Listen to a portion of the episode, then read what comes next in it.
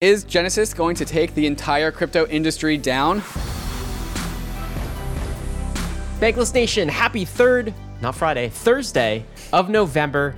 Happy Thanksgiving to you if you are in the US and enjoying the holiday. David, what time is it? Oh, Ryan, it's the Thursday Bankless Weekly Roll-Up where we cover the entire, well, not the entire week, 4 days in crypto, which is still an ambitious endeavor, even though we're missing a day. Yet, great. So we persevere into the frontier nonetheless with coffee. Among other things. Great modifications, David. People are really going to appreciate that. I had to do that on the seat of my pants. Maybe turkey, too. I don't know. Yeah. Look, if you think anyone's actually listening to this on Thanksgiving, maybe they're on their way to a Thanksgiving meal with their family, and they're wondering what the heck they're going to say when their friends and family ask them about crypto. That Sam Bankman-Fried, that complex, controversial Sam Bankman-Fried character, So how's it going in crypto these days? We know you love it. We know you're into it. What's happening? I bet that's going to be a question. We're going to prepare you for that question too. I'm going to ask Ryan how he's going to prepare for that question, and I'm sure he's going to ask me the same. David, what are your Thanksgiving plans? You going somewhere? I know you are, but tell me more. After we record this roll up, go take a long cab to Newark, fly home. Get to see my 1.5-year-old nephew, see how much he's turned into a chatterbox, apparently. I keep on joking with my family. I'm going to turn him into a podcaster. Do you know what's awesome, though, is being able to spend some time with normal people for a while? It's rare. It's rare for me, let me tell you. I know you moved to New York to hang out with crypto friends and such. And I hang out with, I guess, virtually a lot of crypto people as well. It's just crypto talk, blah, blah, blah, blah, blah, right? Just to talk about regular things for a while, especially after the month that was November so far. That's actually going to feel pretty refreshing to me. Anyway, what do we got this week coming up? Oh my God. So we, of course, have to talk about the Genesis contagion. Is Genesis going to take the entire crypto industry down? We'll talk about that. FTX, of course, there's still plenty to talk about FTX there. This news has, of course, gone on to Capitol Hill, where there is a bankruptcy hearing going on. And third, a DEX hack on Solana leads to an exploiter shorting Curve using Aave, and then that exploiter getting liquidated because of a short squeeze, leaving bad debt in Aave. What the hell are we going to do about that? We'll get into that story and more. But first, please like and subscribe, because Ryan and I, like we always say at the beginning of the show, persevere into the frontier nonetheless. And sometimes it really just helps to get those likes and reviews and those subscriptions. So if you are watching on YouTube, please subscribe. If you are listening to the podcast, please give us a 5-star review so we can get to the top of the charts and make it through this bear market. Absolutely. We're thankful for you, Bankless Nation, for tuning in. We have a lot in store in 2023. We're not going anywhere. In fact, we are doubling down, tripling down on content. In fact, there will be a few ways to get involved with that, some alpha that will drop in the episode today, some deals coming out of Bankless too. All right, David, speaking of coordination, I guess price markets, what is that? It's just a coordination game. So let's get to the markets, all right? Let's talk about Bitcoin and the price. And I was told, by the way, our editors might throw in some music here, and it's going to be sad music if we manage to do that. It's going to be sad music this week because what, David? Are we up or are we down? We are down. Well, actually, I would say Bitcoin is inside of the flat range, down 1.3%. So started at 16,500, ending at 16,300. That's just you're just kind of flattish at that point. Some green candles toward the end of this. Some recovery candles at the very end to make it not so bad. How about you? I mean, we're still at the whole year long. Yeah, look at this cliff. Look at November. November's still a bad month. Yeah. This is the FTX drop, right? Sam Bankman, thank you very much for that one. Appreciate you. Okay, how about ETH? Up or down? Down. Start of the week at $1,210, currently at $1,150, down about 4.8%. So, oof. Okay. So, still above in the four-digit mode, actually. In fact, fairly well into. So you haven't bought yet, then, huh? I am planning some buys. I'm tempted just a little bit. Okay. But I'm still also waiting for triple digit. I think triple digit is coming, David. I could be wrong, but I mean, you said last time you said it, I was wrong. Get the hell out of here. And then you turned out to be right. And this time I'm get the hell out of here. I think we're done with triple digits. I think it's over. You think we're done with triple digits? If it didn't happen just now, like yesterday with the DCG news, then I don't know how it's going to happen. Here's the thing, you're talking local crypto though, all right? We still got macro ahead. We haven't talked about macro, and I think we've got some tailwinds on the macro front that could send us down. Also, we're still getting attention. I mean, even though bad things are happening, we've got eyeballs on the space. Sure. Anytime you get eyeballs on the space, you get some price action. Sometimes it's negative, sometimes it's positive. But the worst possible time for markets is the doldrum period. When no one cares. One cares. It's so you could be waiting for triple digits at like, you know, Q3 or Q4 2023. It's not a spike down. Triple digits is apathy, my friend. Yeah, that's and yeah, look, I think liquidation candle. Yeah. Yeah. But call us, all right? The David versus Ryan bet. It's on. We headed to triple digits or not. How long can David last? We will see. To be continued. David makes another bottom call. Great. Fantastic. The contraindicator. Add another one to the closet. We'll see. You might be right on this one, though. But yeah, if I keep on calling them, eventually I'll be right. I, for one, am thankful for David bottom calls because, you know, they give us some historical perspective here. Yeah. What's this one? ETH Bitcoin ratio? Any bottoms you want to call here? Yeah. Ignoring that, 3.5% down on the week to 0.0706. Down. Down. Okay, total crypto market cap. Give us the numbers. We lost $10 billion. We are down to $850 billion in total crypto market cap. All right, still decently below $1 trillion. All right, you know what? Let's zoom out for a minute because there are some other people that are like my friend David here, and they're calling the bottom right now. There are other bottom callers, not just me. Yes. Not the other. And by the way, I am calling a bottom-ish. See, David, I like to hedge. I like to be in all camps at once. You're saying we're close to the bottom? I'm saying please also call me a bottom caller, but approximate bottom caller. I'm not going to put a number on it. I still think it's triple digits, but like we're in the zone, my friends. Plus or minus 10% or something. That's what I think. And this is one of my favorite charts to look at. It's sad, but it's the chart that I was like, it's not a chart. It's a percentage. It's a metric that I was glued to in like 2018, 2019, previous bear cycles. And this is percentage down from all-time high. I really like this as a metric during the bear market. It's a painful metric, but you can also see like the precedent that we've set before. So just some context. I remember these numbers are burned into my brain. Bitcoin last bear market down from all-time high about 83%, something around this range. Ethereum down 94% into 95. I think you got like if you round it, it's 95%. I thought we were stopping last cycle at 90%. And I was like, there's no way we're going to 95. And we did. Okay. And, like, and also to drive that point home, the difference between going down 90% and 95% is another 50% drop. It is not 5 more percent. It is 50 more percent. And boy, that last 50 hits. It really hurts. That one is the knife to the heart, man. All right. So let's look at where we are right now in like the percentage down from all-time high is a proxy for pain to me. Yes. It's like how much pain are we in? Duration is another one because that brings the apathy, but like raw pain that you're feeling in the pit of your stomach. Right now, Bitcoin is 76% down from all-time high. Compare that to 83% last time bottom. Ethereum down 76% as well. Yeah, that's unprecedented. Crazy. Yeah. Crazy that these two assets are down like because Bitcoin was supposed to be the king asset. Right. When there's a bear market, there's a flight to safety, there's a flight to stablecoins, a flight to Bitcoin, and we're seeing Ethereum hold up the same. And that is after, Ryan, the FTX exploiter hacker sells a bunch of Ether for Bitcoin, which you know is a one-time sell event and not systemic. And so like locally, that's true. That's locally, yes.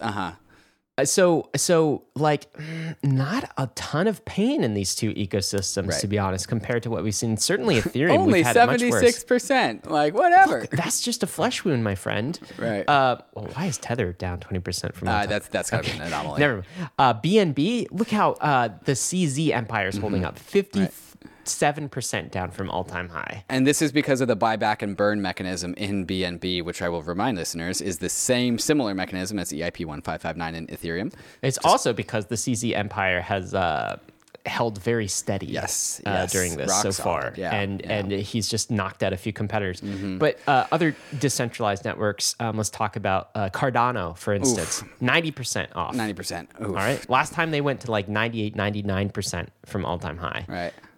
Dogecoin 90%, Polygon 71%, Layer 2 token hanging in there. That beat both Bitcoin and Ethereum, didn't it? Yep. Polkadot 90%. This is also the proving ground of like, how many holders do you have? And you see this in the numbers. Like, people don't have faith in Polkadot right now in comparison to Polygon. Litecoin 81%. God only knows what that means. Who's holding Litecoin? I don't know. Solana, David, look at this. 95%. And this is what I've been saying. Like, the Solana community, from what I've seen on Twitter, is still around. Yes. And they are still pretty bullish on their ecosystem. That's impressive. I am not necessarily like interested in Solana, the technology, but I am impressed that the community around Solana is still holding out, and they are down as bad as we were, Ryan, back in 2018. And so that interests me. That is interesting. If a community can survive this, that is an interesting thing. Like the Cardano community survived this. And regardless of what you think of the network, the community survived, and that led to a more bullish return. Maybe the last one I'll read out is Avalanche. That's down 91% from all-time high. But Adam's, on the other hand, I don't know where the Avalanche community is. I haven't heard a peep out of any AVAX person in my Twitter mentions in a while. It's been real quiet. Like their equivalent ICO... You know, they're having kind of their ICO exit. You know, all the unlocked coins get, you know, all the locked coins get unlocked. Anyway, all of the Three Arrows Capital locked AVAX tokens. Yes. So that's where we are. All right. Who's calling the bottom, though? Bottom caller number one. Who's this, David? Cathie Wood goes on Coinbase and GBTC buying spree. I'm not sure if you're calling the bottom with that, but it's just implied. Cathie Wood of ARK Invest, she buys, well, ARK, excuse me, buys 1.3 million shares of Coin, coming in at $56 million. And she also bought 315,000 shares of GBTC, basically the Grayscale Bitcoin Trust, at $2.5 million. So Cathie Wood going to the market. There you go. Not afraid to call the bottom. Cathie's also not afraid to buy the top as well, as we've seen, I think, a little bit. Cathie's just a buyer, and that's why we like her. There you go. Dollar cost average in. Who's this? Here's Kobe. Kobe is calling the bottom in fantastic Kobe fashion. Kobe tweets out, the way I see it, it's up to us now. Probs can't sit around on the benches anymore. To the arena. This is, for those that don't speak Kobe, this is Kobe calling the bottom. You think he's called the bottom? This is calling, yeah, he's calling the bottom. I can't sit in the benches anymore, to the arena. You have to read a lot into that to be like, that's a bottom call, but that's what you're reading? Yeah. There, yeah. Mm-hmm. That's right. All right. So that's happening. And, of course, we talked about Chris Berninski last time. He's been calling the bottom. We put out a podcast on that last week. Well, let's talk about another thing that's happening in the markets, and this is the journey towards people going bankless. What are we looking at here? We are looking at, Ryan, people going bankless. So this is a chart of the amount of assets, AUM, of all centralized exchanges. And so right before the FTX demise, we were coming in at basically $130 billion of money inside exchanges. Then the FTX happens, and we are now clocking in at just above $100 billion. So we almost have $30 billion of people taking, well, we also lost some capital, so there's that. But also, people have taken a lot of that money off of exchanges into self-custody. If it's not on a centralized exchange, it's in self-custody. So we are watching people in real time take custody over their assets. Cool. We like that. Is that okay, David? I mean, they're doing it out of fear rather than love. They're going bankless. That's fine. It doesn't matter. That's fine. We'll take them. Fear or love, either whatever the motivation is, we'll take it. This is some interesting motivation. Some metrics coming out of Polygon on Uniswap as well. What are we looking at? Yeah, Polygon, the Uniswap implementation on Polygon hit its all-time high in volume numbers with 10 days to go in November. So this is monthly volume, and November has already beaten all previous months in terms of all-time high.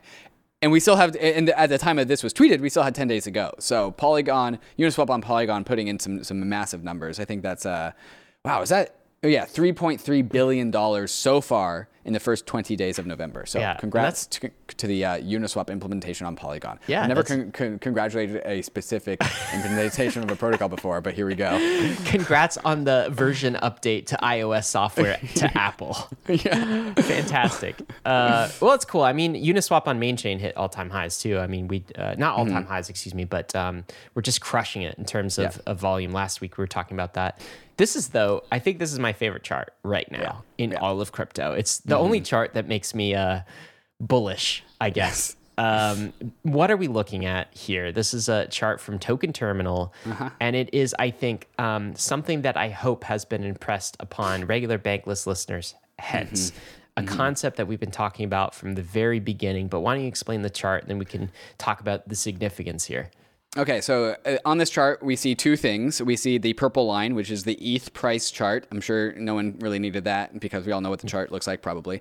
The green area, which largely corresponds with the actual price chart. When there's spikes in the price chart, there's definitely spikes in the green area. The green area, and there's two different axes here. You have, of course, the ETH price or the ETH market cap. And then you also have revenue.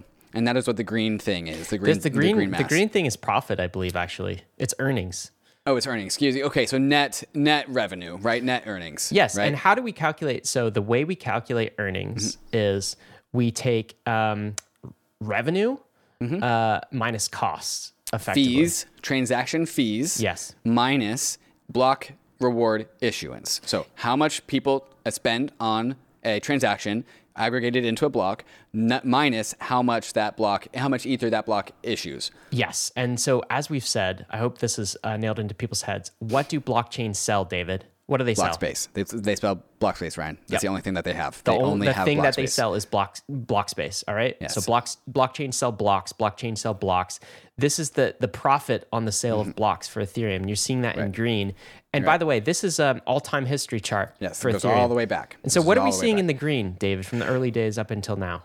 Up until now, when the price of Ether goes up, the loss of Ethereum, the negative earnings goes up. And this is the fundamental problem with proof of work, is that as Ether goes up, the size of the block reward goes up, right? So Ether started at $10, and then in 2017, it got up to $1,400. So the revenue that was coming, the issuance coming out of Ethereum for every single block did a 14x, right? That was just sold. That wasn't captured. That was just sold. That's loss, because that is what Ethereum is not collecting enough transaction fee revenue to offset the amount of ether that they are issuing. Basically selling its product at a loss. And right. The higher the price goes. And it's worse in bull markets. Yes, yeah, not the deeper better. The loss. Exactly. Yes. And so the higher transaction fees under a proof of work paradigm, the higher the price of ether, the bit more the loss Ethereum has, because the US dollar amount is sold. If you controlled for ether, this would be a different story, but this is what we're looking at in dollars. At the very end of this chart, if you zoom all the way into the very end, where there's the merge, you can see that all of the loss goes away. And there's little bits of profit. You can see small little spikes at the upside. But of course, if we went to ultrasound.money, you would see how much we have been able to recapture via the combination of EIP 1559 and proof of stake. Okay. Anyways, the point is that Ethereum is now profitable. We are in the green. And for the first time ever. In all of crypto, the entire industry, the first profitable blockchain. That happened with the merge, and now we are seeing some data on this. It's happening in a bear market when people aren't looking. Do you know what this reminds me of a little bit is, do you know Amazon during the dot-com bust? People are like, it's over, dot-coms are over. Amazon goes down 95%. Okay? During that time, it was absolutely crushing it.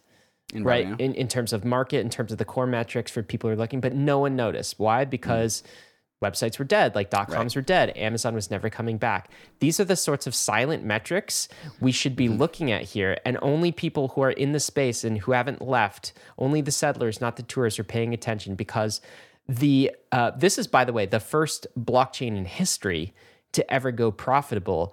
And it's not happening during a bull run. It's happening during the bear run. And I think, David, you have some extrapolation on these numbers, because I was looking at the agenda and you somehow slipped this in. I put in my research hat and my data analysis hat, and I made an extrapolation for the next bull run, and I put that into this chart here. Explain to me how you extrapolated the profit in the next bull run. So what I did is, you actually might notice that the shape of the green revenue chart on the right is the same shape as the green loss revenue in the 2017, and I flipped it and I made it way bigger. And that is my projection. David is roughly projecting that all of this loss turns to profit on the other side during the bull market. And we all know who are the recipients of that profit. Who gets that, the upside on this? That's a good question. Is it Ether holders? I think it might be, David. Oh, I think yeah. It might be. Mm-hmm. Mm-hmm. Anyway, look, that's happening in the background. It's a chart that makes both David and myself optimistic, stupid, and bullish, like, again. God, imagine, Ryan, if it was going in the opposite direction, if it was negative and all this bad news, it'd be like, sweet, there's like literally nothing that's cool about crypto right now. Guys, I just want to say, this is not the story for all chains. This is the other thing, right? It's like, you have to decide if you're going to hold through this bear market. You have to decide what assets you're going to hold, what you have conviction on coming out of this. Perhaps the one that's generating revenue. You can't see this story in other chains. You won't see this. Nothing against other communities and such, but except for BNB, because that's what the buyback and burn chain. BNB chain has this similar mechanism. It's manual, but it's fine. Sure. In bottom line, what does this mean? Is the block space that we're selling, the product that we're selling, is profitable now, and it hasn't previously been until now. I think we've beaten that dead horse. Yes. Here's something cool, though. All right, so this is Thursday when this episode is released, but on Friday, Bankless is doing a Black Friday deal, okay? And so we have this thing, if you've never gotten into kind of the newsletter side of things or the membership side of things, we have this thing we call a Bankless Premium Membership. All sorts of great perks. The newsletter, you get the premium podcast feed. You get all sorts of content. Which has no extras. Ads. Yes, and you get... you also get our airdrop reports. You get all kind of our token ratings reports, all sorts of things. And this is actually, because it's been such a crazy bad month and because it's Black Friday, this is the most discounted we've ever offered a Bankless subscription. I'm looking at a draft email here, but it's set to go out tomorrow morning, Friday morning.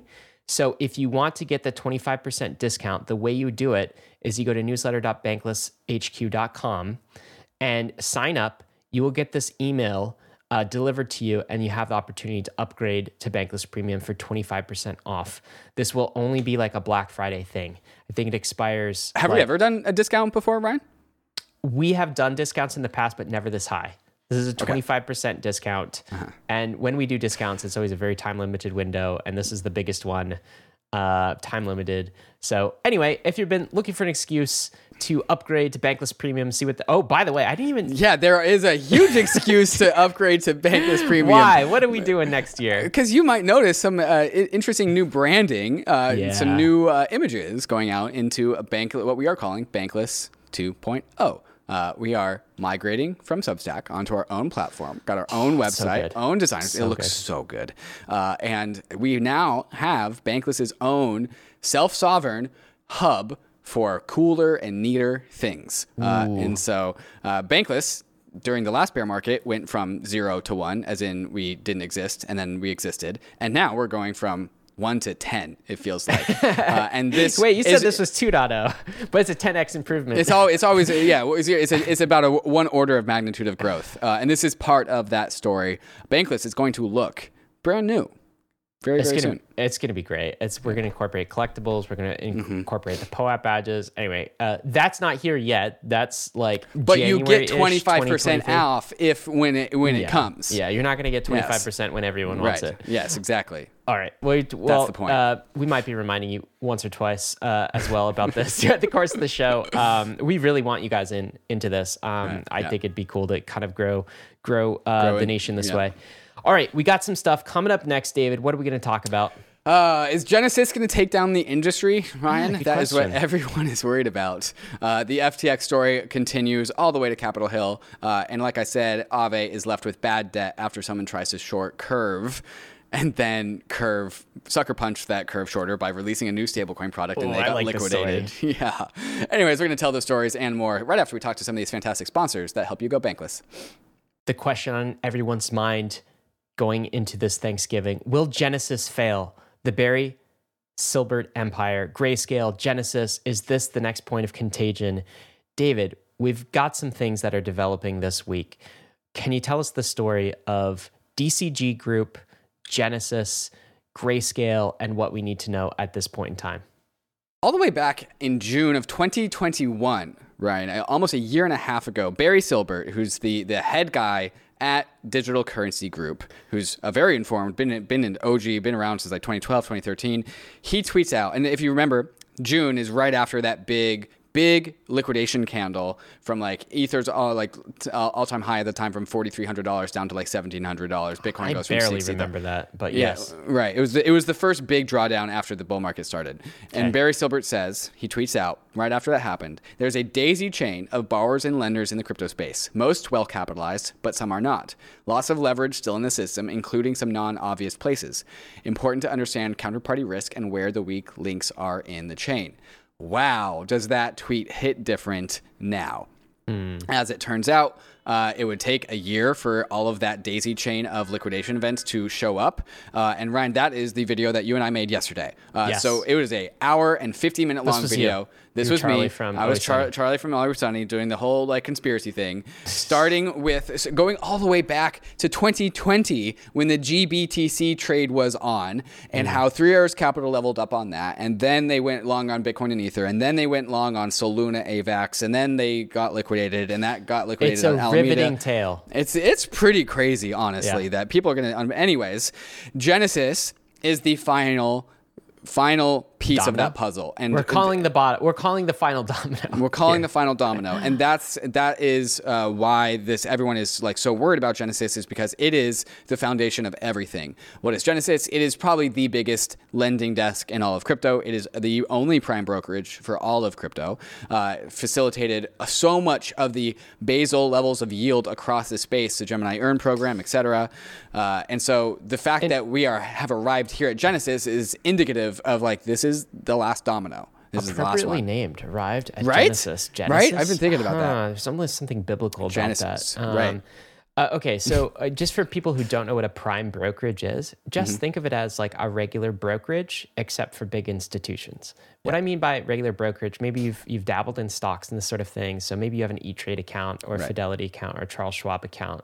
It's like that, only for mega institutions. And in Genesis's case, a mega institution would be like a large hedge fund, like a Three Arrows Capital, for instance. And it also has some advanced features that they don't generally provide to retail, but you know some brokerage accounts do, like the ability to go margin long on some sort of collateral. So I've got this stock here, I've got this crypto asset here, and it's worth $100,000, right? Can I borrow against that and go do something with that leverage, with that borrow? And of course, the institution, the brokerage can liquidate them, all sorts of things. Anyway, that's all it is. It's actually pretty simple. Yeah. It's just not something that regular average Joe people in crypto can access. It was the big institutional brokerage. Big boys. Yeah. Anyways, people start to get worried about Genesis just because how related they are to every other lending desk in the space. And also on November 9th, they tweet out, we took a $7 million haircut when we liquidated a bunch of collateral involving some of the contagion involving Alameda. Only $7 million. Tiny, not that bad, not that big of a deal. They're just saying that, hey, we took a haircut. Oh, but the next day they announced that they actually had $175 million in locked funds on the FTX trading account. But then they said this does not impact our market making activities.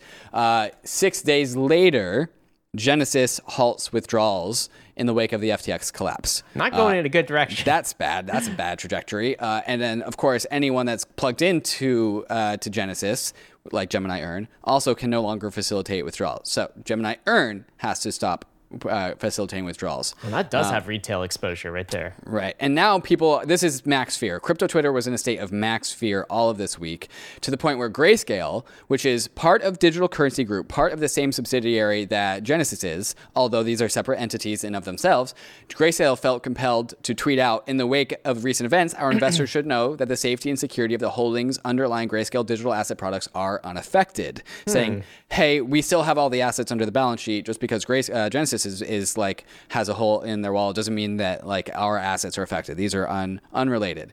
And then on November 20th, it leaks that there was an undisclosed loan from Genesis to Digital Currency Group. Again, nothing to do with Grayscale, and I'll just plant this flag. Grayscale's totally fine. There is no further news. Grayscale's totally fine.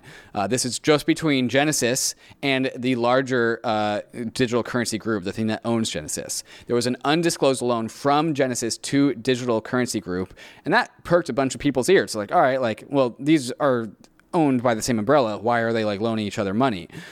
Anyways. And given recent events, people are probably hearkening back to FTX and Alameda. Exactly. A bit of self-dealing. Exactly. Yes. Anyways, that was a very fast timeline. Just to recap, November 8th, no material net credit exposure. November 9th, we lost $7 million. Okay, November 10th, we lost $175 million. November 16th, sorry, no with new withdrawals. We don't have any money for you. November 17th, okay, we need $1 billion. November 21st, which was 2 days ago, okay, we'll go bankrupt without the money, so we need to fundraise $1 billion. And so then Frank Shapiro, out of the block, he reveals that sources tell the block that Genesis has been struggling to raise emergency capital. They wanted to raise $1 billion, but they are lowering that to $500 million because it faces potential bankruptcy without funding. Oof, not looking good. Everyone's PTSD from the week prior is getting triggered. Barry Silbert, the owner of Digital Currency Group, the guy that owns everything, the guy that tweeted out the daisy chain of borrowers and lenders. Basically, the Sam Bankman. Sorry, I shouldn't say that. Yes. Sam Bankman-Fried, because that has negative connotations. Right. Barry Silbert is not Sam Bankman-Fried from a kind of scammer perspective, but he is the leader. He's the leader, the godfather, the major owner behind Digital Currency Group, which is Genesis and Grayscale and associated companies, right? Yes. Barry writes and sends out a letter to all Digital Currency Group investors to clear up some of the details. And someone, this Twitter account, TradFi Whale, put in a nice summary thread, which we will go ahead and read here. Starting with the tweet number 1, Barry states that DCG has 3 loans: a $350 million revolver, a line of credit, to a $1.1 billion loan from Genesis, which is due on June of 23. 32. 23. That's a typo. Is it a 10-year? I think it's a 10-year. Okay, that's probably a 10-year. That's probably right. And also another $575 million loan due May of 23. That's the 23 loan that I thought. Yep. So what does this mean? A revolver is a short-term credit facility that a company generally pays an upfront fee to have to help with cash flow issues. It usually has a high interest rate and restrictive covenants that need to be maintained. Generally, revolvers are used as stopgaps for working capital or as a last resort in times of stress. This is not a great sign that DCG has this revolver, but then again, that's why it is there. The second loan, $1.1 billion due in June of 2032. This is where it gets very sketchy. Basically, when Three Arrows Capital went under, Genesis had a large hole in its balance sheet. I think Three Arrows Capital blew something like a $200 to $400 million hole in Genesis. June of this year, yeah. Yes. Mm-hmm. They were insolvent, and Genesis was insolvent. And in order to solve this, they did this a little bit of magic accounting while also putting DCG, the parent company, at risk. So DCG took on the liability of Genesis, the hole in Genesis' balance sheet, but they didn't have the cash to give Genesis for its hole in the balance sheet. So they took out a $1.1 billion 10-year loan from Genesis, and then they gave the money back to Genesis to fill the gap. But up in a hole totally plugged, right, Ryan? It's totally crazy how many people were just swimming with no pants back in June, and we didn't know. And it was all because of the Dogecoin blow up and Three Arrows Capital blow up. And these were one of them. It was kind of tenuous at that time for DCG. So the $1.1 billion came from the lending book, Gemini Earn, and other retail yield products that use Genesis. Oof. So retail's paying for this. Essentially, Genesis borrowed from their own deposits to fill the hole, but used Digital Currency Group as the go-between to make it legal. Yikes. Also, there's another $575 million loan due in May of 23. So, that's not that far away. So this explains why investors are balking with DCG. This is clearly not fully above board. What next? Genesis has a liquidity shortfall of $1.675 billion right now to the depositors of the lending book. It needs to file for bankruptcy. I suspect that they were trying to get someone to buy out DCG's 10-year bond at some discount to give liquidity to depositors, but no takers. The Grayscale business from DCG is extremely valuable. So here's what they did. Genesis was insolvent. DCG bailed it out. And so the equity holders of DCG are now at stake. The other thing that is in DCG is Grayscale. And so since it was basically the equity of DCG that plugged the Genesis hole, but the equity of DCG is involved with Grayscale. So this is where Grayscale. Grayscale is minting money, by the way. I think you have a chart. Printing money. I think you have a chart early, later on that's what? Grayscale, and by the way, the Grayscale products are what? ETH, ETH that you can buy in a trading account to trust, and GBTCs. This is where you can kind of buy, you know, proxy trust type ETF products, not ETFs, but those types of products inside of your retirement account. How much was that minting, David? Like hundreds of millions of dollars. Okay. And that's just like this year. I think there's a chart we have about that later. So that's a totally healthy, very profitable business, completely solvent.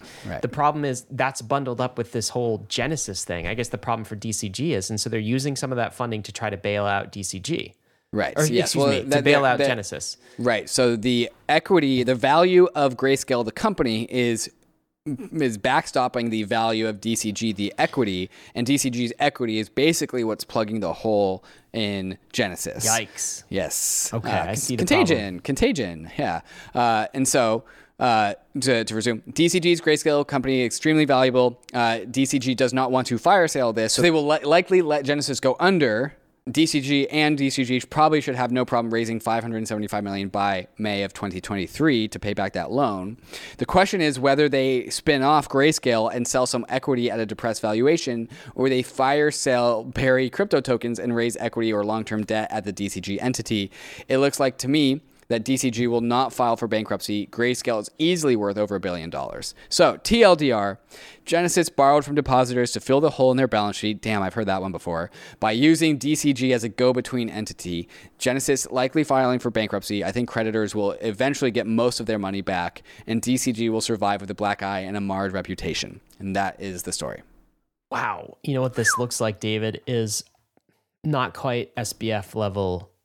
No, this is there's no fraudulence here, I don't think, at all. Well, question mark. This kind of thing is sketchy. Yeah. Borrowing, filling holes, go between to make it legal from DCG, Grayscale. This is some questionable things, some sketchiness here. Okay, it's questionable in contrast to FTX, which was just an absolute fraud show. There's no question. Could there be a bigger fraud? This is all like you could probably take them to court, but you could definitely argue that this is above board. Maybe, yes. So, but what's going to happen from this is like this. This person predicts that DCG will survive with a black eye and a marred reputation, and Genesis will probably get some of its money back in some way. So people aren't creditors to Genesis aren't completely sunk. I don't know how all of this resolves, but what comes out of this, the market liked it. So the market, when this news came out, it's not as bad as FTX, not even close. Ether went up $100.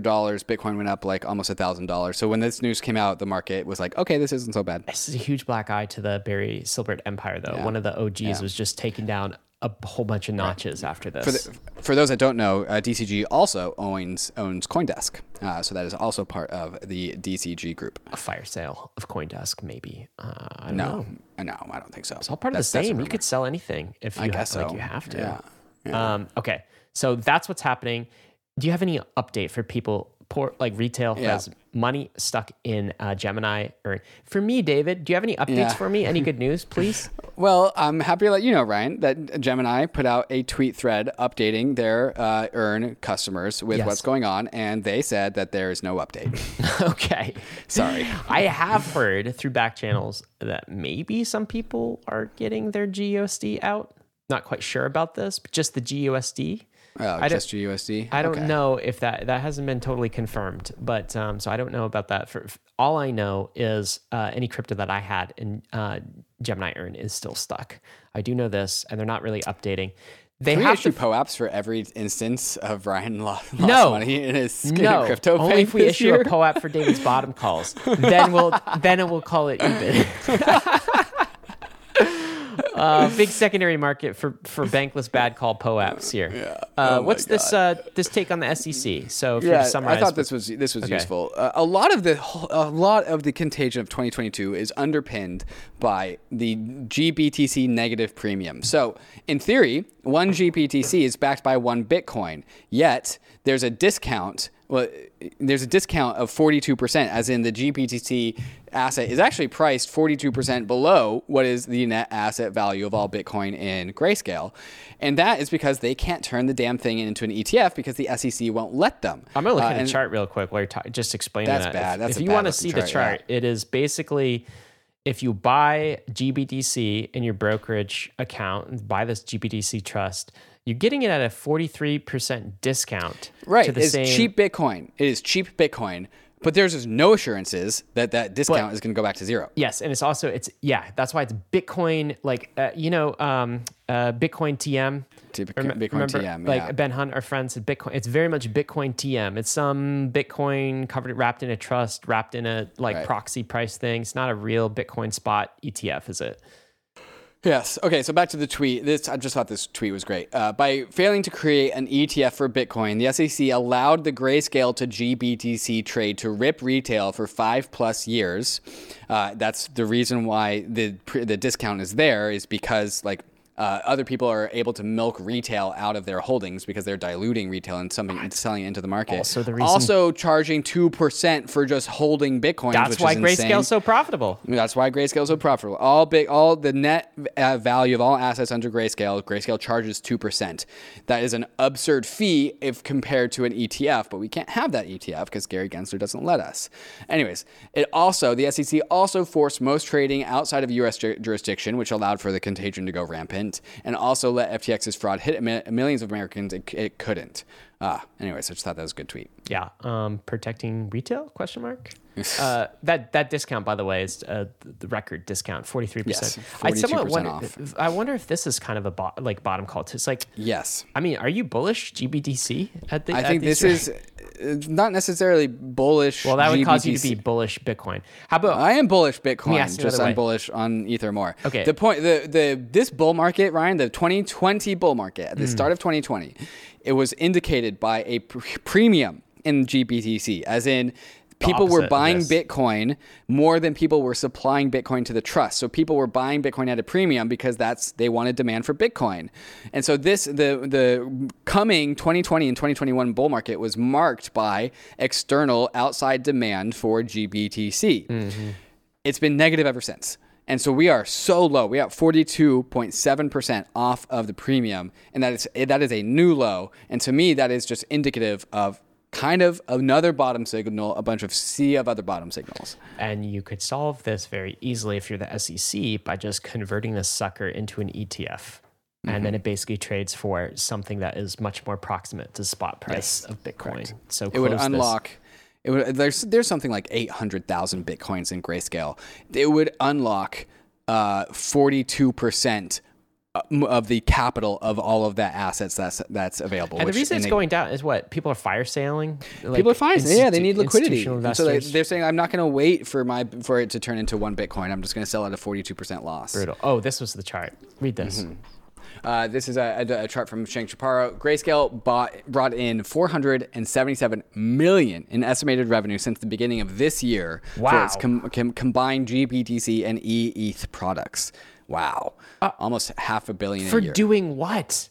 For $500 million. Producing that product for retail. And what is the product? You hold custody in Coinbase custody. Coinbase custody gets a cut.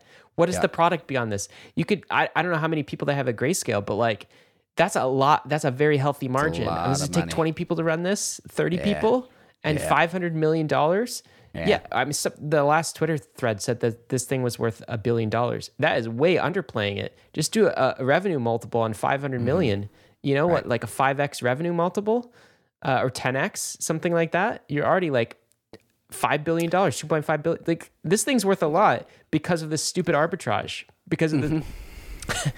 That's how... Another way to say this. Retail spent, in addition to getting... destroyed in all sorts of other ways in crypto, retail spent $500 million in fees on these subpar products this year. Sick. And it's not Grayscale's fault. They're trying to get an ETF. I mean, this piece of it wasn't. All right. But yeah, it's waste. Okay, so why do you think this is the last domino to fall? David is just, we'll get this out of our system, contagion. Genesis, the last piece, and then it's over? So the contagion of 2022 started with Three Arrows Capital. Where did Three Arrows Capital get all of their money? They got all their money by milking the GBTC premium. Retail and traditional people would buy GBDC on the stock market. That would create the premium. What would Three Arrows Capital do? They would take Bitcoins, which, by the way, they borrowed from Genesis, and then they would get that into the Grayscale Trust so that they could park at that arbitrage. And that was Three Arrows Capital's first big, like, profit. And then they just levered up all the way and through and through and through. And so and so many people followed them into this trade. They borrowed more with Genesis. They went long Bitcoin and Ether, which worked well for them. Then they went long Soluna, Avax, which went well for them. Then the Fed raised interest rates. Terra collapsed. All the illiquid altcoins went down 80%. Bitcoin and Ether went down 50%. Three Arrows Capital gets liquidated. Alameda gets liquidated. Then Alameda plugs the hole with their fake FTT funny money from FTX and also a bunch of customer deposits. That plugs the hole for 4 or 5 months, 6 months. But that hole finally opens up again. FTX is collapsed. That's gone. And now we are at the final place where it all started, which is GBTC and Grayscale. So we've come full circle.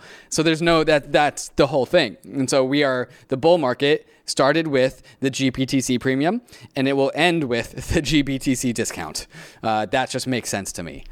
And also Grayscale going under.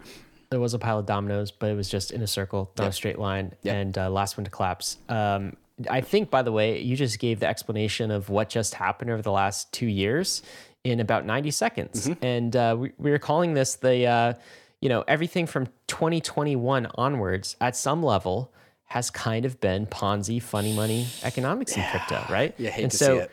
No surprise then that we are resetting the clock and going back to 2021 January prices, which is about where we are. So in a way, not surprising given what's happened. All right, let's go check in on FTX and Sam. Some stuff happened this week. Let's burn through this quick.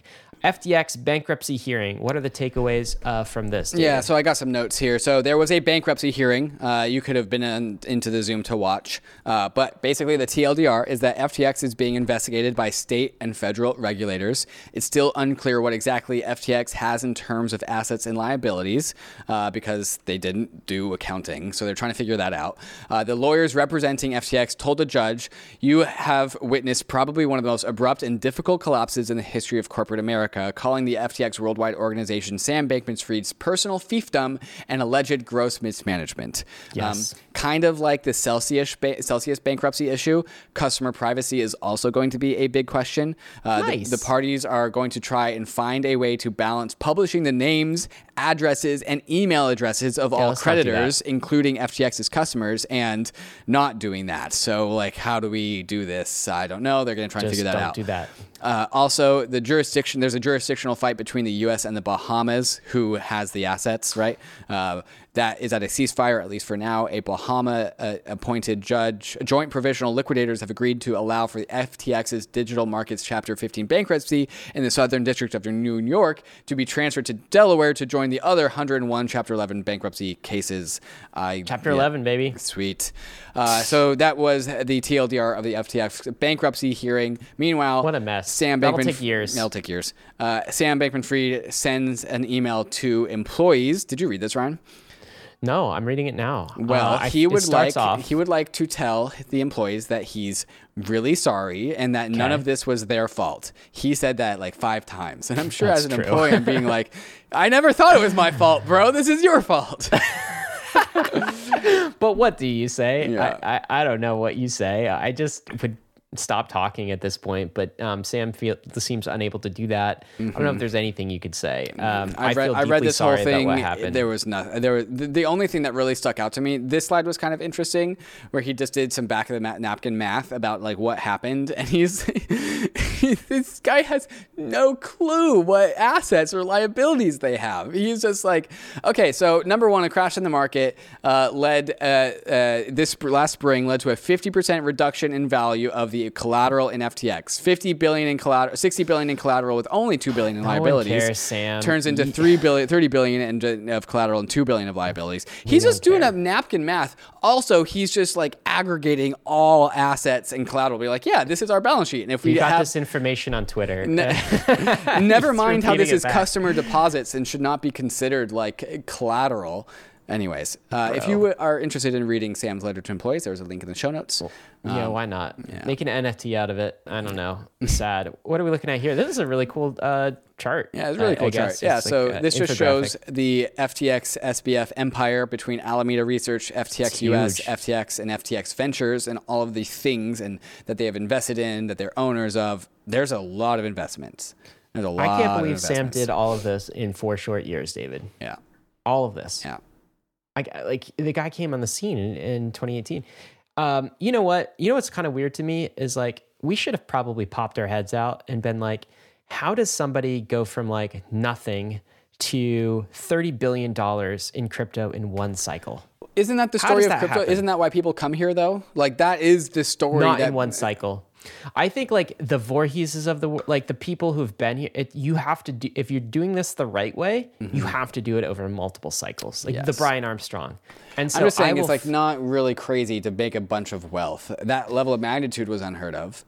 But like, I don't know. I think that's next a hindsight 2020 kind of thing. Probably. But my antennas are going to be forever up about this kind of thing. It's like how did that happen? How do you go from 0 to 30 billion? Right. It's your first cycle. Well, everyone that's made a ton of money too quickly also lost it really quickly in 2022.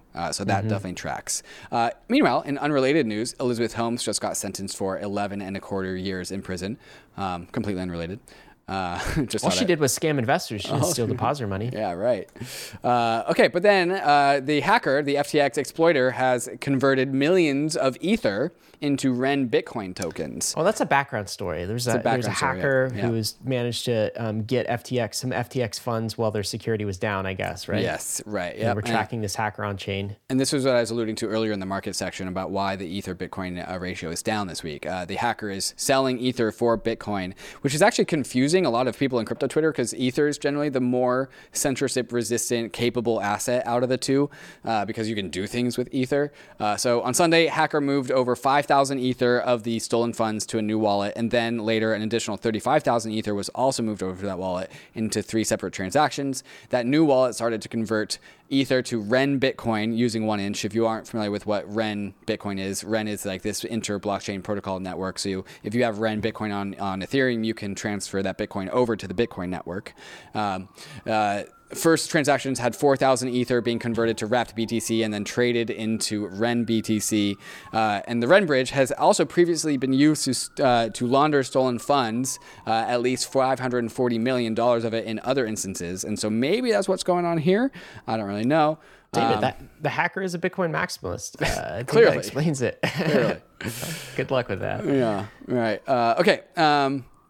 And so there's, moving on into different stories in the SBF verse, Forbes put out this article that says, really, the SBF, he wasn't really as lucrative as he was made out to be. His 2021 tax returns shows a net operating loss of $3.7 billion. They lost $3.7 billion in 2021.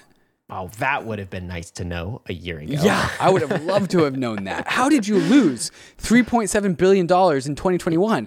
That was the most lucrative year of all time. No, how would you do that? I mean, leverage. I don't even know how you do that. Leverage, right. Margin. I don't know. Yeah, that takes skill. It takes skill. To lose in 2021. Anyways, there's a regulator response in Capitol Hill. I thought this was a really useful thread, but I'm going to try and speedrun this as much as possible. So Ron Hammond says, this week in Congress and crypto, last week, the Blockchain Association hosted our first annual policy summit with industry leaders and regulators, members of Congress and staff. The timing couldn't have been better with the FTX fiasco playing out in real time. Here is what DC is saying. Number one, they are shell-shocked. That is the word mainly used by policymakers when describing the FTX fallout. Many of them met with SBF personally, asked questions at various hearings, or at least knew how often he was in D.C. meeting with colleagues. Oof. As more reports about FTX came in, the anger in D.C. rose. Number two, the Hill is still largely in fact-finding mode, and that is important. Congress tends to have a knee-jerk reaction to a crisis, but bipartisan calls from Maxine Waters and Patrick McHenry for a hearing in 2022 showed the desire to learn, hear from various parties, and then engage. The Senate Housing and Financial Services Committee light hearing which is going to happen, likely won't be the only one this year. The Senate Banking, House, and Senate Agricultural Committees have hosted SBF several times in hearings and meetings, and likely will want to host a meeting to hear what happened and what can be done to prevent this. Number 4, what could have been done? Where were the regulators? Why did FTX domicile in the Bahamas? And many other questions are top of mind. I like that last question. These are some great questions. Mm-hmm. And many other questions are top of mind in the Hill. Many still don't know, and thus a large reason to suspect both FTX execs and the regulators will be called in for these hearings. Number 5, the episode will easily bleed over into 2023 when the Republicans have the House and the Democrats have the Senate. The fact-finding will still continue, and both chambers will likely find a bipartisan regulatory solution. Could be bills introduced previously or brand new. Stablecoin bill still in play. Maybe looks like DCCPA is dead. Yeah. That's what he says. Cool. Largely dead, but it could reappear in a different form. This is interesting. And by the way, I think this is the Ron Hammond Twitter account. I don't know who this is, but I think he was the one that tweeted out about, after SBF Eric Voorhees debate, like everyone in DC was talking about this. Yes. Yeah. It's interesting that still happened like 11 days before. People in DC, that was the conversation. And then the next week, the weeks that follow, it's this. Yep. I wonder how that changed things. Damn. Bankless is on their radar. That's great. Yeah. In a good way. Come on, guys. Right? We're doing the right thing here. SEC facing rising scrutiny after FTX's explicit implosion. I don't know how they're going to respond to all of this. Yeah, so Bob Menendez, a senior Democrat on the Senate Banking Committee, was asked if the SEC could have been more aggressive in investigating FTX prior to bankruptcy. Guess what his answer was, Ryan? Whose answer? Bob Menendez, the senior Democrat on the Senate Banking Committee. Oh. He was asked, could the SEC have been more aggressive in investigating FTX prior to the bankruptcy? I bet he said a hell yeah on that. The article says he replied simply yes, and asked if he planned to question SEC Gary Gensler about that. Menendez replied, "I am." Great. I wonder what the tone of that speech pattern was. Yes, I will be doing that. Yeah. All right. What's this? Binance this taking its shot? Unrelated, but related. Binance US steps into national politics with new campaign pack. So Binance filling the void of FTX lobbying. I wonder how that's going to sit with Capitol Hill. Oh, boy. More crypto bankers. Woo. Yeah. Very excited. This one from a different part of the economy. Just fight for our values, guys. Please don't make the same mistakes. All right. Tell us about this crazy story. Here's the context for the next story. Third big story of the week. This is insane. Can I just say this? So in the midst of this chaos, almost like, the little finger chaos is a ladder thing. Mm-hmm. It's like the Joker from Batman. It's just, I'm going to use like chaos.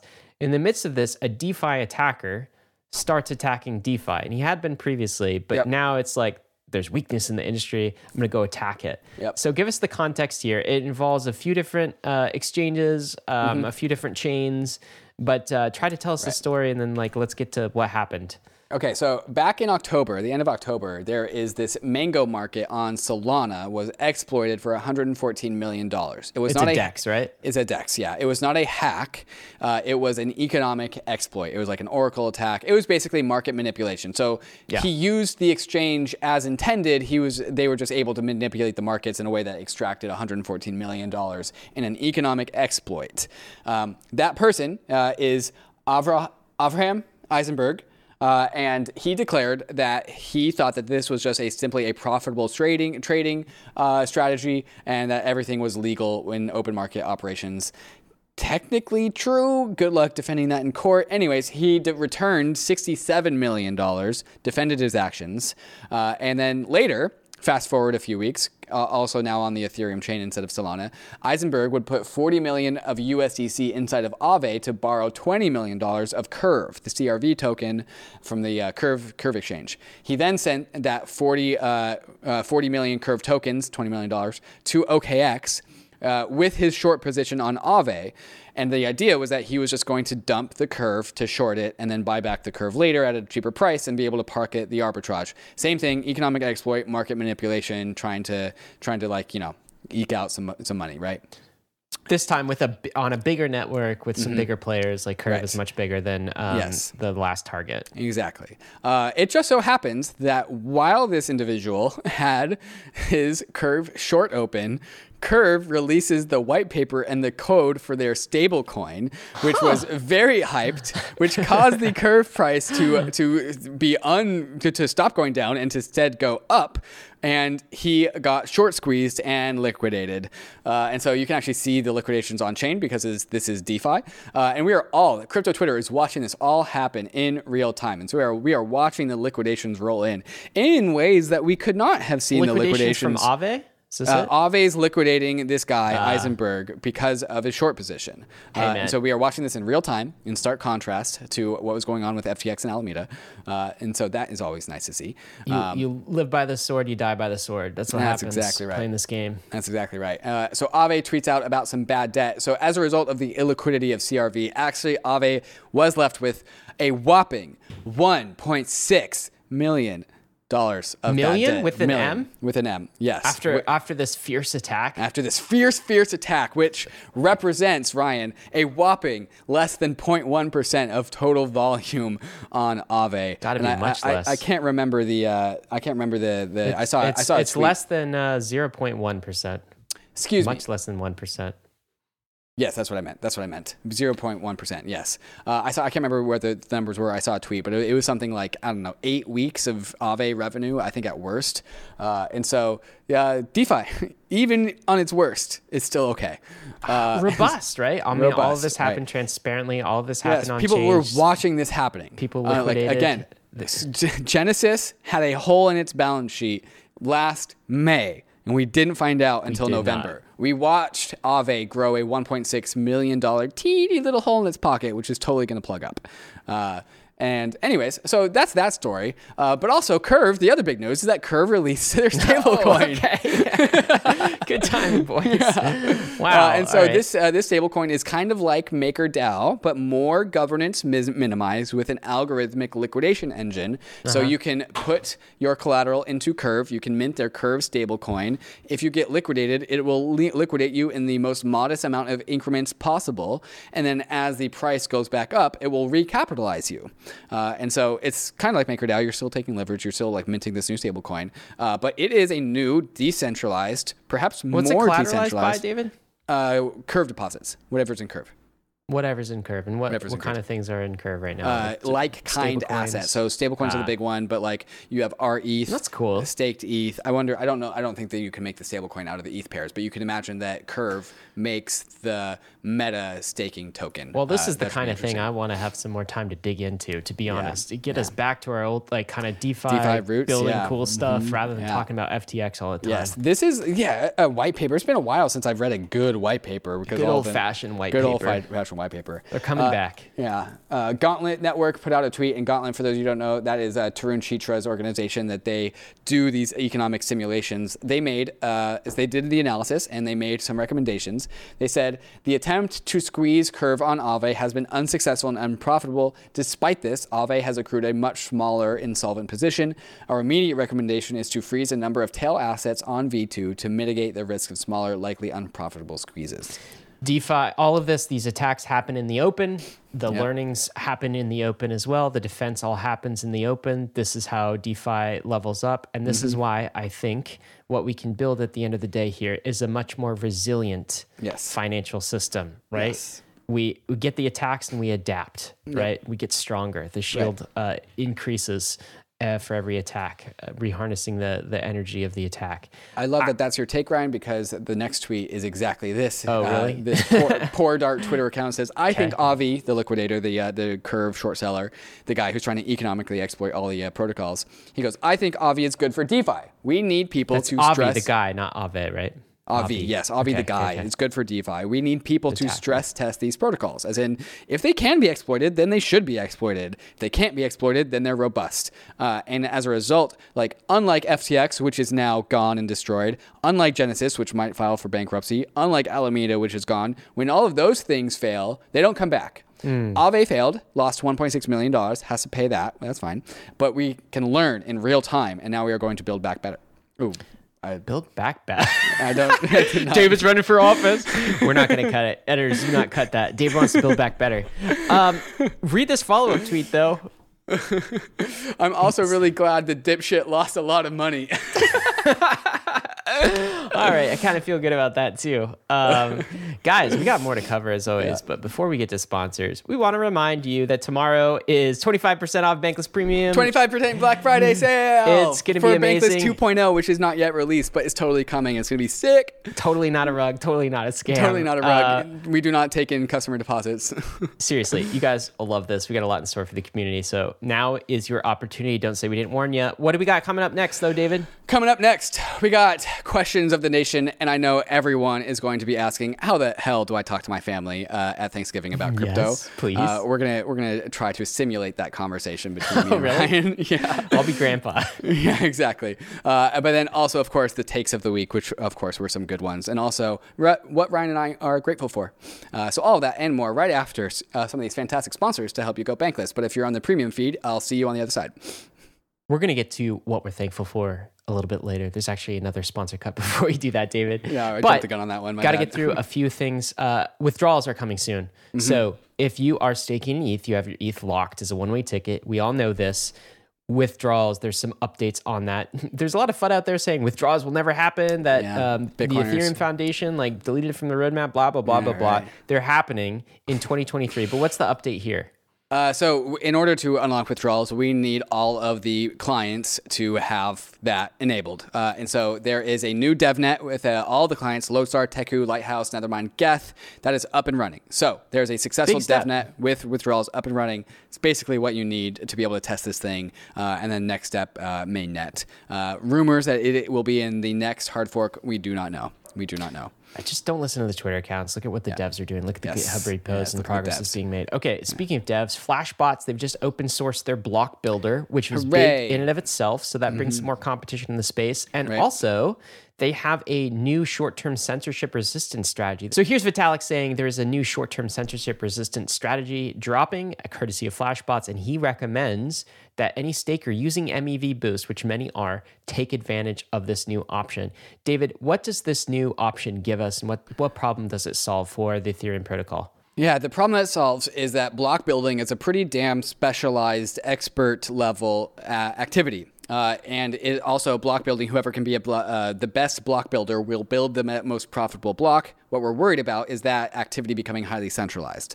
So with Vitalik and this new Flashbots blog post and this new thing that you can now plug into, we are trying to do a best of both worlds thing. You always want to choose the most profitable block, but we also want to be resilient, not have centralization, and also be able to construct our own blocks. So this is really this new update that allows for an optimization function. So when a block builder produces an extremely lucrative block that passes some level that you set in your node, you can accept that block builder's block. And if it doesn't cross a certain threshold of profitability, you as the node operator can just build your own block from home. And if you do that, if you build your own block from home when there's not an extremely profitable block, when there's just like normal DeFi things, not crazy DeFi things, if you just build it at home, you're going to get 99.9% of the value that you otherwise would have gotten if you had used a block builder. If a block builder sees some crazy MEV and they capture that and they build you a block, and your block was going to earn you 2 ETH and that block builder's block is going to earn you 5 ETH, because of this optimization function, which is what this release is, you can opt in to the occasional high value block when it is produced by a centralized block builder. And that, Ryan, is how you get the best of both worlds. That's cool. Yeah, my TLDR on this, because my brain was kind of full this week when reading this, is they're trying to make doing the right thing for the network more profitable. Yes. And decreasing the cost of doing the right thing. So basically you opt into this and you still get 90% of the, maybe 99% of the profit. And you're doing the right thing for the network, which is you're decreasing centralization. You can still run staking from home, your own validators, and you don't have to centralize. And that is a good thing for decreasing the centralization of Ethereum and increasing decentralization, of course, increasing the censorship resistance of the network. David, this is cool too. Matic, Magic Eden, Match Made in Heaven. Magic Eden is a Solana NFT ecosystem, and they are moving to Matic, not exclusively, but they're deploying now on Matic. What's the update here? Yeah, that's basically the update. They deployed on Ethereum not too long ago, and now they're also on an Ethereum layer 2. Is this the layer 2 thesis playing out? I will leave that up for the listener to decide. Tantalizing. Yeah. How about this? Oh, I love this one. Our ETH as collateral in MakerDAO. Our ETH out of Rocket Pool, the staked ETH token out of Rocket Pool, the friendly neighborhood decentralized staking as a service protocol, is now collateral inside of MakerDAO. This is huge for our ETH liquidity. This is one of the big things that Rocket Pool really needed to be competitive with Lido. There is a $5 million DAI debt ceiling, but that's just like the first rodeo. That's where it starts. It's where it starts. Yeah. Very good on that. Okay. Also, Arbitrum is new updating. Arbitrum feature. This is actually really sick, and it's interesting that Arbitrum didn't actually really be loud about this. So basically, we all know that our layer 2s are more centralized than we would like them to be. Becoming a validator for a layer 2 for Optimism Arbitrum is a permission thing. You can't just go do that. But Arbitrum recently did this upgrade where if the centralized Arbitrum run validator sequencer goes down for a sufficiently long a period of time, the network becomes permissionless, and anyone can spin up a new Arbitrum validator and join the network to start processing withdrawals. That is crazy, and that is something that is implemented today. That is neat. This is good. This is very good. This is like it. We like this. This is decentralizing our layer 2s, which was always going to come, but it's happening faster than I thought. So great job in Arbitrum. This is from Bartek, too, who keeps track of this stuff. Yes. So if you want to read the whole tweet thread and what they're doing, you can do that. And you're right. They didn't get loud on this. It's because so much going on. Speaking of getting loud, we talked about collectibles last week. Bankless launched its first NFT collectible project. At high level is I didn't know that 100 were going to sell, and I didn't get one, David. I also did not get one. It sold out in the first minute, and I spent $50 or something on ETH gas fees, and I was there. I was clicking refresh. I was doing the thing that you told me to do with NFTs, which is get there first, and I still didn't get one. Yeah. So I did not expect there to be this level of demand. I guess the good news around that is more are coming, including, I think, not tomorrow, so don't worry about it. Take that off the holidays, but the Friday after. And so you can get the next in a series of Genesis collectibles. The first one is... Really quick, back up though. Yeah. What the hell did we drop? It was SBF, Eric Voorhees. We are now turning our podcast into collectibles. That's what's going on. That's what's going on. So we turned the SBF versus Eric Voorhees into a 1 of 100 collectible, which we sold for 0.05 Ether. All revenue went to Coin Center. Also, all royalties also go to Coin Center. 100% is going to Coin Center. And we sold it for 0.05 ETH. The floor is now 1.9 Ether. That is insane. I did not see that coming. There have been 3 sales at 1 Ether. Turns out collectible podcasts are a real thing. Also, turns out I will never make money on this NFT thing, David, because I always miss the great opportunities. You can't even make money on your own NFT, bro. That's how bad it is. I would have had one on the back on this monitor here, and it's just dark. That would have been cool. Yeah, wow, would have been cool. I could have been cool. Great NFT for that monitor. Anyway, what else we got? Tornado Cash. This is sad. Alexei Pertsev is detained still in Amsterdam. For another 3 months. That was a renewal. He was in there for 90 days. So this, again, is the developer, one of the developers responsible for creating Tornado Cash, the privacy tool on Ethereum that U.S. citizens can no longer use. And Alexei Pertsev finds himself in prison as a result of this. No charges have been laid. So another 90 days in prison. That's the reports that we're getting out.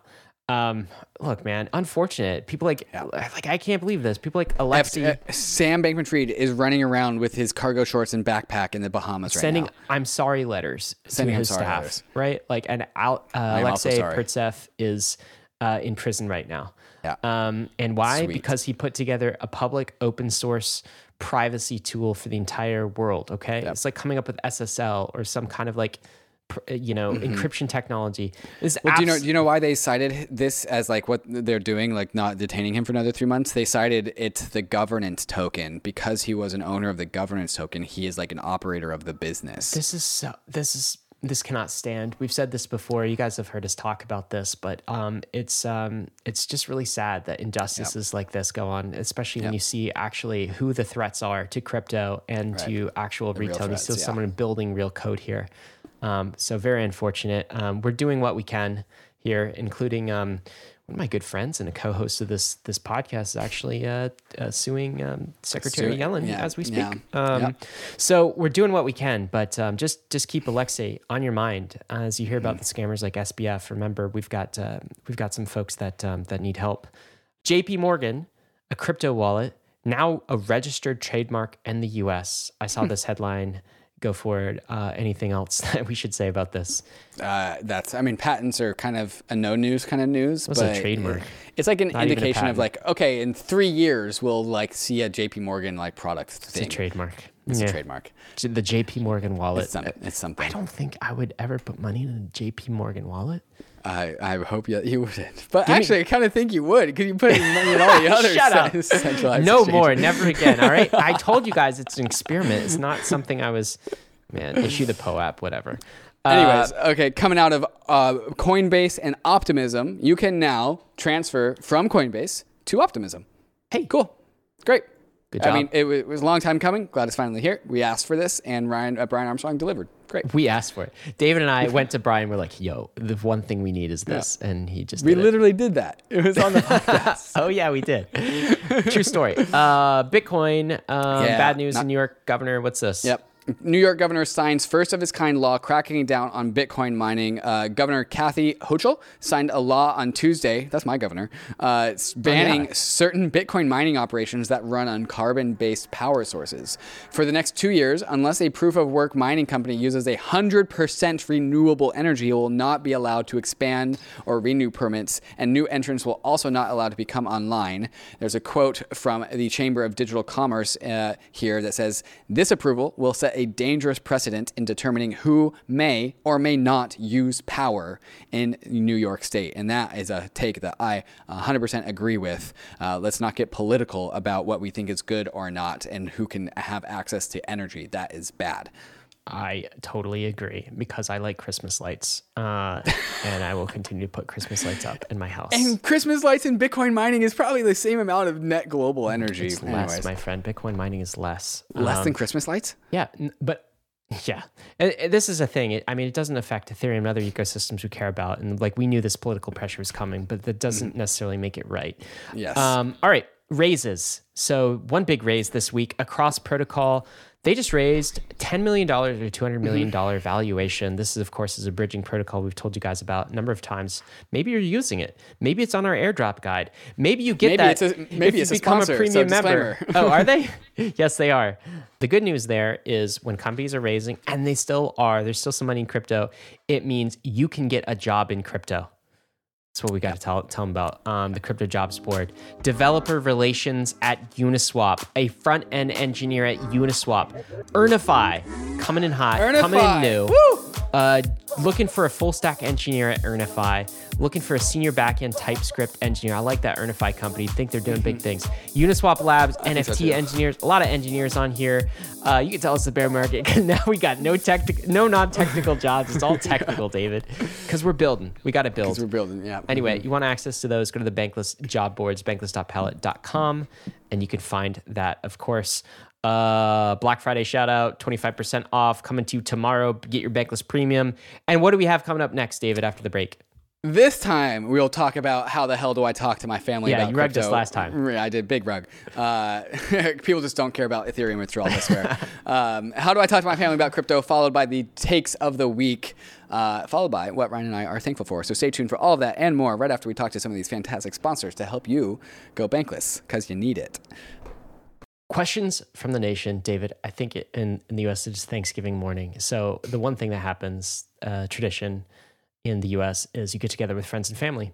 And these could be relatives you haven't seen for maybe an entire year. You haven't seen in a very long time. They probably know that you're in crypto, right? Because like it's that weird thing that you do on the side. And you can't stop talking about it? Yeah, maybe it's because you can't stop talking about it. Maybe, they've asked you questions. They've texted you about like buys. Anyway, your family knows that you're in crypto. So what do you say to them when they ask you questions? How do you talk to your family about crypto this Thanksgiving? Some real practical advice here. I think this is the question from the nation today. Actually, we're putting together a post on this from Michael Wong, who's one of our writers. And there's a number of questions here we could get to, but let me, before we get in here, David, just the high level. All right. What are you, do you have family members like this who are kind of distant relations? They know like, oh, David's got some podcast. Mm-hmm. I think your family calls you Dave, right? Yeah. Some of them. Yeah. All right. Depends. So it's like, Dave's got this podcast and we know he's in crypto. What's going to be on the top of mind? What questions are you expecting to be asked?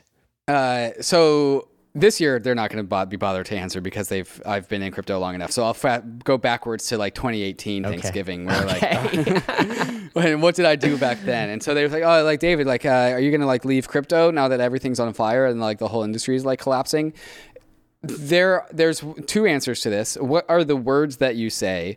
But also, I think that's less important than how you say it, because humans respond to emotion. So if you come into Thanksgiving and people are like, is your conviction shaking about crypto? Like, how's your job going? Like, you still doing that crypto thing? You just got to come in hot and be like, damn straight, I'm still doing that crypto thing. Like Sam Bankman-Fried, a banker, showed all of the industry exactly why we need to not have banks. And now I'm fired the F up and I'm doubling down. Oh my God. And you should totally buy Ether right now because it's so cheap. Wow, that's what you'd say to them? Is this what you said in 2018? So like there was like, oh, the ICO mania is over. I'm like, yeah, turns out it's a bunch of hot air. Turns out our DeFi yield farms were like not really all that sustainable. Yeah. But like it's still going to be the global like foundation of all future finance, and like NFTs are still going to unlock a ton of human culture. It's really just about like, is your conviction shaking? Are your conviction shaking? And you just need to be a stoic individual, because of how you understand that this is a you come at them hard though. You're not only being stoic. You're like, and also Grant, but you should have some ETH. That part you would be excused to say if you don't give your family members financial advice. Don't do that. It's about the conviction, right? Because people are like going to be like, oh, like some of them, especially some people love to be like, ha ha ha, crypto broke. Now cousin, I don't. That one cousin that you have? Right. The people that don't want to have to deal with the cognitive dissonance of 2021 when they're like all the crypto people were making money. Yeah. And now it's on the flip side of this. Now they're going to be twisting the knife. Like, hey, remember when you told me to buy $4,000 ETH? Well, so glad I didn't. Yeah. Remember when you said it was going to 10K, you idiot. Right. Yeah, and then you say, like, it's still going to 10K. Yeah. It's still happening. Like, and so I'm buying more. Yeah, like yes. It's about the conviction, and it's about, like, hey, like, there's a mission here. If you can show that you believe in this, that there's a mission. That's actually how Ryan, my first company in 2017 that blew up, it's an ICO advisory company, destined to blow up. Yeah. I got a 130% person company. I think 5 or 6 or 7 of those people got jobs in crypto after that. I was one of them. One of the reasons why I survived through the 2018 to 2020 bear market. Still had conviction. You still believe. Because I was enthusiastic and people saw it. Like I was very clearly about the tech. And that's what like kept me a very hireable person when there was literally no jobs left. So it's just like, is it kind of an answer of like, I don't look at price at times like this. I look at the fundamentals and you look at what went wrong. Yes. And that's a great way to do it. Yes. A banker blew up the financial system. He was posing as something he wasn't. Mm-hmm. And we're glad we're detoxed. We're gonna come back stronger. That's if you even want to engage in that conversation. It depends who you're with. I don't know. Family relationships are, You also don't have to bring it up. You can also relax and not talk about crypto. Yeah, you could just smile and be like, "Yeah, it's been rough lately," and then change. That's more like my mode is I just try to not talk about it, honestly, because if they want to hear what I really think, I mean, oh my God, how many hours of content do we actually have, right? Like it's almost like you can opt into it. But okay, so here's Grandpa saying, "How are you doing job wise?" Right, and you got an answer for that. Mom is asking what happened to Nexo, Celsius, Voyager. My friends used it and lost it all. Sorry, Mom. You got to have an answer for that. Ryan, here's a hard one. And this is one that's in the actual newsletter. Somebody says, hey, I have my money on Coinbase or Gemini. I'm worried about like Gemini Earn or something. I would just like to take self-custody of your assets. Like, where do you start with that? Yeah, I think so. There's a difference between like Gemini Earn and a like crypto lending thing and like just having your assets on account. So first of all, you want to make sure it's a reputable account, right? Like a Coinbase, maybe a Kraken I'd put there. Still Gemini, even though their Earn program is going through some struggles. And then you kind of have to weigh it, David, because you have to weigh the risk of one of these exchanges going under versus your relative's risk of losing their own keys if right. they mess up a setup. And this is really important. It's just, I actually don't love going through the process of teaching like friends and family about it too much, unless they are kind of coming to the table with their knowledge and their learnings and they're asking me more specific questions, right? Because if you kind of do the work for them, then they weren't really ready to hold on to their own keys and self-custody. You kind of have to just like, hey, you can leave it on exchange until you're ready to move it off, and then go figure out what you think are some of the best. And then I'm happy to give you some help or pointers or that sort of thing. But like making them do it themselves is kind of a key, because that's like an acid test of, are you ready or not? Right. Yeah. That's what I generally do, but it's important. Are you going to be single forever? That's grandma asking. Wow. There's a lot of good questions that come up in Thanksgiving. Right. You have anything else to end it with? What else can people expect to be asked? What else can people expect to be asked? Is price going down to zero? Is crypto dead? Yeah. I feel like we've tackled that. I think really the main point is like Celsius, FTX, Three Arrows Capital, like there's all these buzzwords that people have heard. And I think all you really need, if you are going to talk about this, all you really have to say is like, yes, this proves exactly what crypto is here for, and teach them the delineation between FTX and crypto. Like that's really the point to drive home. There you go. And then tell them to listen to Bankless if they're really curious. All right, takes of the week. What do we got here? Yeah, this is a fantastic automated take from this guy, Ryan Sean Adams. He tweets out, the Tower of Babel is a story about mankind getting too full of themselves and trying to build a tower to reach up to the heavens and become gods. So God foiled them by confusing their language and scattering them all over the earth. Where is this written? Genesis chapter 11. Wow. Dude, that is no lie. All right. Oh, yeah. I looked this up because I was like, Genesis, huh? I wonder what's in chapter 11 of Genesis. No way. Yeah. Wow. No, this is real. Okay. Genesis chapter 11. Look this up. I'm Googling it now. Wow. That's great. This is the Tower of Babel. This is the whole thing. And it was really about mankind's hubris. It's kind of like an Icarus type story of like, you're trying to be bigger than God. And then what happens, David? Uh-huh. God foils their languages. They all start speaking different languages, and they scatter all over the earth, so they can't complete the centralized project. They decentralize, David. Wow. Centralization. So, that's crazy. Tower of Babel goes to decentralization afterwards, and this is all Genesis chapter 11. Let me tell you, the scripting in 2022 is just like off the charts, man. I just Googled why is it called chapter 11, and turns out it has nothing to do with the Bible. So that's just completely a coincidence. No, that would be too much. All right, that would be too many hints in the simulation there. All right, what do we got? Arthur Hayes. No, this is takes of the week. Takes of the week. Yeah, what's this take? Arthur Hayes is retweeting a Su Zhu quote. Su Zhu, founder of Three Arrows Capital, says FTX set crypto back years. Arthur Hayes says, per the zoo per cycle in reverse, where's my money, mofo? Basically saying, Three Arrows Capital says FTX set crypto back years. So did you, bro. Like, what? I think Three Arrows Capital is on a mission to be like, this one's worse than us. Yes. So can we come back now? Yeah. No, you can't come back. Sorry. Okay, this one was my take. I want to watch through it. I'm going to read it, though. You want to read? Okay. Yeah, because or else you'll seem too self-aggrandizing if you read your own tweets on the show. Right. People already think that I'm too self-aggrandizing. All right. 2013, this is David. A proof of work fork and fair launch. We printed proof of work coins in 2013. 2017, ICO mania. We minted ICO tokens. 2021, yield farming. We issued governance tokens. Every bull market is a Ponzi scheme under the guise of new token distribution models. And the emoji of slapping hand on forehead. Yep. It concludes this tweet. Uh-huh. The Bitcoiners really like this one because they're like, oh, David's finally figuring out that anything outside of Bitcoin is just a big Ponzi scheme. But then I would actually like to go to Exhibit A, my next tweet, which is a platform that is for finance is synonymous with a platform for Ponzi's. And so like we've talked about this before. Money is real. Finance is perceived. Ponzi's are just the like extrapolation of that on steroids, right? Perceived money, hot air money. And so this is really how bull markets in crypto start. We create something cool. In 2013, it was like, oh, we can fork Bitcoin a bajillion times. Let's do it. And then in ICO, the ICO mania was like, oh, we can just mint a token. Let's do it. And then in DeFi yield farming, it's like, oh, we can just like have these governance tokens and do yield farming to produce yield and attract investment. Let's do it. And then it just gets, mutilated, right? So starts with a core primitive that adds a tool to the tool belt of this crypto economic future. And then we like eke out all possible hype and value out of it over the next year. And then that's when people get hurt. It's a little bit frustrating, but that's how this industry proceeds forward. It's frustrating, but like it collapses back down to like its true utility value, and the cycle resets again.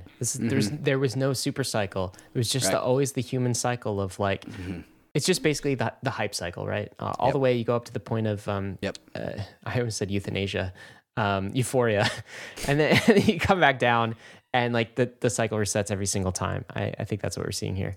What are you thankful for, David? This Thanksgiving, November 2022, November 24th. People are listening to this. Mm-hmm. What is David Hoffman thankful for this year? Oh, there's a lot to be thankful for. I am excited. It's going to be practice for me to like go home with my family and like for the first time, I actually don't really want to talk about crypto things. I just want to cook food and hang out with my 1.5-year-old super adorable nephew. And so I'm definitely thankful for that. I know I'm also thankful that it appears to be that we're like at the basement. You just said just now that like we are back to our like actual value of these networks. Like nothing is hot air. These are now real. And so I know it's corny, but like we're going to build our way out of it. And now the amount of signal that we're going to have over what's being built over the next 6 to 18 months is going to be so high. There's not going to be any fluff. And so all of the hot air is out of the industry, which just lets everyone progress forward faster. And I remember in 2021, you and I talked about this, is like, as soon as the bull market got frothy and manic, you and I were like, this is tiring. Like we need to wash this stuff out. I didn't like it. Right. We got our wish. Everything's washed out. Too much though. And a little bit too much. I was talking with some Friendsgiving. It's like, so we lost some of the baby, but the bathwater's definitely all gone. Yes. And so, we're on the other side. And so like now there's only signal. And so I am thankful for that. Yeah. I think that's a great thing to be thankful for. And, look, David and I met during a bear market, right? It's really a fantastic time to be in the industry, be a settler. You meet some of the best people. And I guess that goes to what I'm thankful for, David. Yeah. I'm thankful that, Bankless listener, that you're still here. Yeah. If you're listening to this right now, it means you are a settler and not a tourist, all right? Because the tourists, the last few weeks, the last 6 months, 2022, they left or they're in the process of leaving, but you're still here. I tweeted this out earlier. If you didn't make it this time, make sure you make it next time. Crypto's not dead. Yep. This is a multi-year, multi-cycle, multi-decade experience, right? And we've always said this is long-term. It's not about overnight gains. You're still here. That means I'm confident you'll be here for the next cycle, and you'll be maybe a veteran the next cycle. Mm-hmm. You know who responded to that tweet, David? Who? Our friend Anthony Sisano. And he said this. He said, I didn't make it in 2013, 2014. I didn't make it in 2017, 2018. I made it in 2020 and 2021. My overnight success was 7 to 8 years in the making. Mm-hmm. That is the opposite of SBF's story, right? Of make it rich in one cycle, crash and burn. All right. This is actually all of the people that I've seen in crypto who've quote unquote made it. And when Anthony says he made it, he clarified that he's talking about like he's now financially independent and he can do what he wants and work on the projects he cares about, right? Mm-hmm. That is part of, we say at Bankless, like in order to make you healthy, we have to make you wealthy, right? Mm-hmm. But like wealth doesn't come overnight, all right? And so this is a multi-year, multi-cycle thing. And the bottom line is you're still here. So I'm optimistic about your future because you are still here. And this is what everyone I know in crypto who's quote unquote made it to the other side has been here for multiple cycles. And it goes back to like the quick shortcuts often just like crash and burn. Like you can't, it's It's not about the things that are easy, right? You got to find the things that are hard but still worth doing. And for me, that's what crypto is. Like sometimes, David, in the euphoric cycles, I felt like, oh my God, like we don't deserve this. I don't deserve this. What did I do? I just helped. Right. Here's where you earn it. Here's where you earn the upside in a way that you shouldn't feel bad about it. You shouldn't feel bad about a 10x or like a 50x on the last cycle because you were here during the bear market. And I know you resonate with this story too because you know, like quote unquote, story, like, you made like it's Anthony's story, right? Of like you made it because you persisted during the last bear market. Yeah, and just to drive that point home one more time. The people that stuck around after 2017 to 2018 and stuck around during the bear market of the very long, hard bear market of 2018 to 2020, everyone talks about the most lucrative time was DeFi summer. That's when all of the money was made without much of the risk, without much of the degeneracy. And people that were around for DeFi summer saw the 2021 bull market coming a year ahead of time. And so if you want that level of front running the opportunity, you got to stick around. Ah, that's right. Stick around. And we're going to continue to be putting out content for you. Mm-hmm. Look, 99% of everything that we do is completely 100% free. So I know we've been talking about the Bankless Black Friday sale that's on throughout this podcast. That's if you want to take another step on the journey. That's if you want to get some extra type of thing. But if you can't afford that, okay, just know that there's a place for you in the Bankless Nation. By the way, it's only $13 a month, but still, I know, like, if you have to choose between Netflix or a Bankless subscription, I'd still do Bankless. But maybe there are some other choices you have to forsake. So we're still going to be putting out content. The vast majority is going to be free, and we hope you stick with us. Be a settler. I think you'll appreciate it on the other side. 100%. All right, let's talk about meme of the week, David. I hope we got a Thanksgiving meme today. I think we do. This was Perchy out of Bankless DAO. This is in classic Perchy artistic fashion. And it's four people around a dinner table. One person's talking. One of them has a very furrowed look on his face. And the person that's talking says, I read an article about SPF. It sounds like he was a complicated and somewhat controversial figure. And clearly the crypto person is just angry because he's actually a fraudster. Yeah. At that point, you have to choose whether you want to say something at the Thanksgiving dinner table or not. But, yeah. I think the response to that one is like, he had bank in his name, Dad. Come on. All right, guys. Hope you enjoy some time with your family if you're in the U.S. If not, thanks for humoring us during this American Thanksgiving episode. Risks and disclaimers, got to tell you, of course, as always, crypto is risky. So is DeFi. So is ETH. So is Bitcoin, as we've seen this year so many times. You could lose what you put in. But we are headed west. This is the frontier. It's not for everyone, but we're glad you're with us on the Bankless journey. Thanks a lot. Hey, we hope you enjoyed the video. If you did, head over to Bankless HQ right now to develop your crypto investing skills and learn how to free yourself from banks and gain your financial independence. We recommend joining our daily newsletter, podcast, and community as a Bankless Premium subscriber to get the most out of your Bankless experience. You'll get access to our market analysis, our alpha leaks, and exclusive content, and even the Bankless token for airdrops, raffles, and unlocks. If you're interested in crypto, the Bankless community is where you want to be. Click the link in the description to become a Bankless Premium subscriber today. Also, don't forget to subscribe to the channel for in-depth interviews with industry leaders, Ask Me Anythings, and weekly roll-ups where we summarize the week in crypto and other fantastic content. Thanks everyone for watching and being on the journey as we build out the Bankless Nation.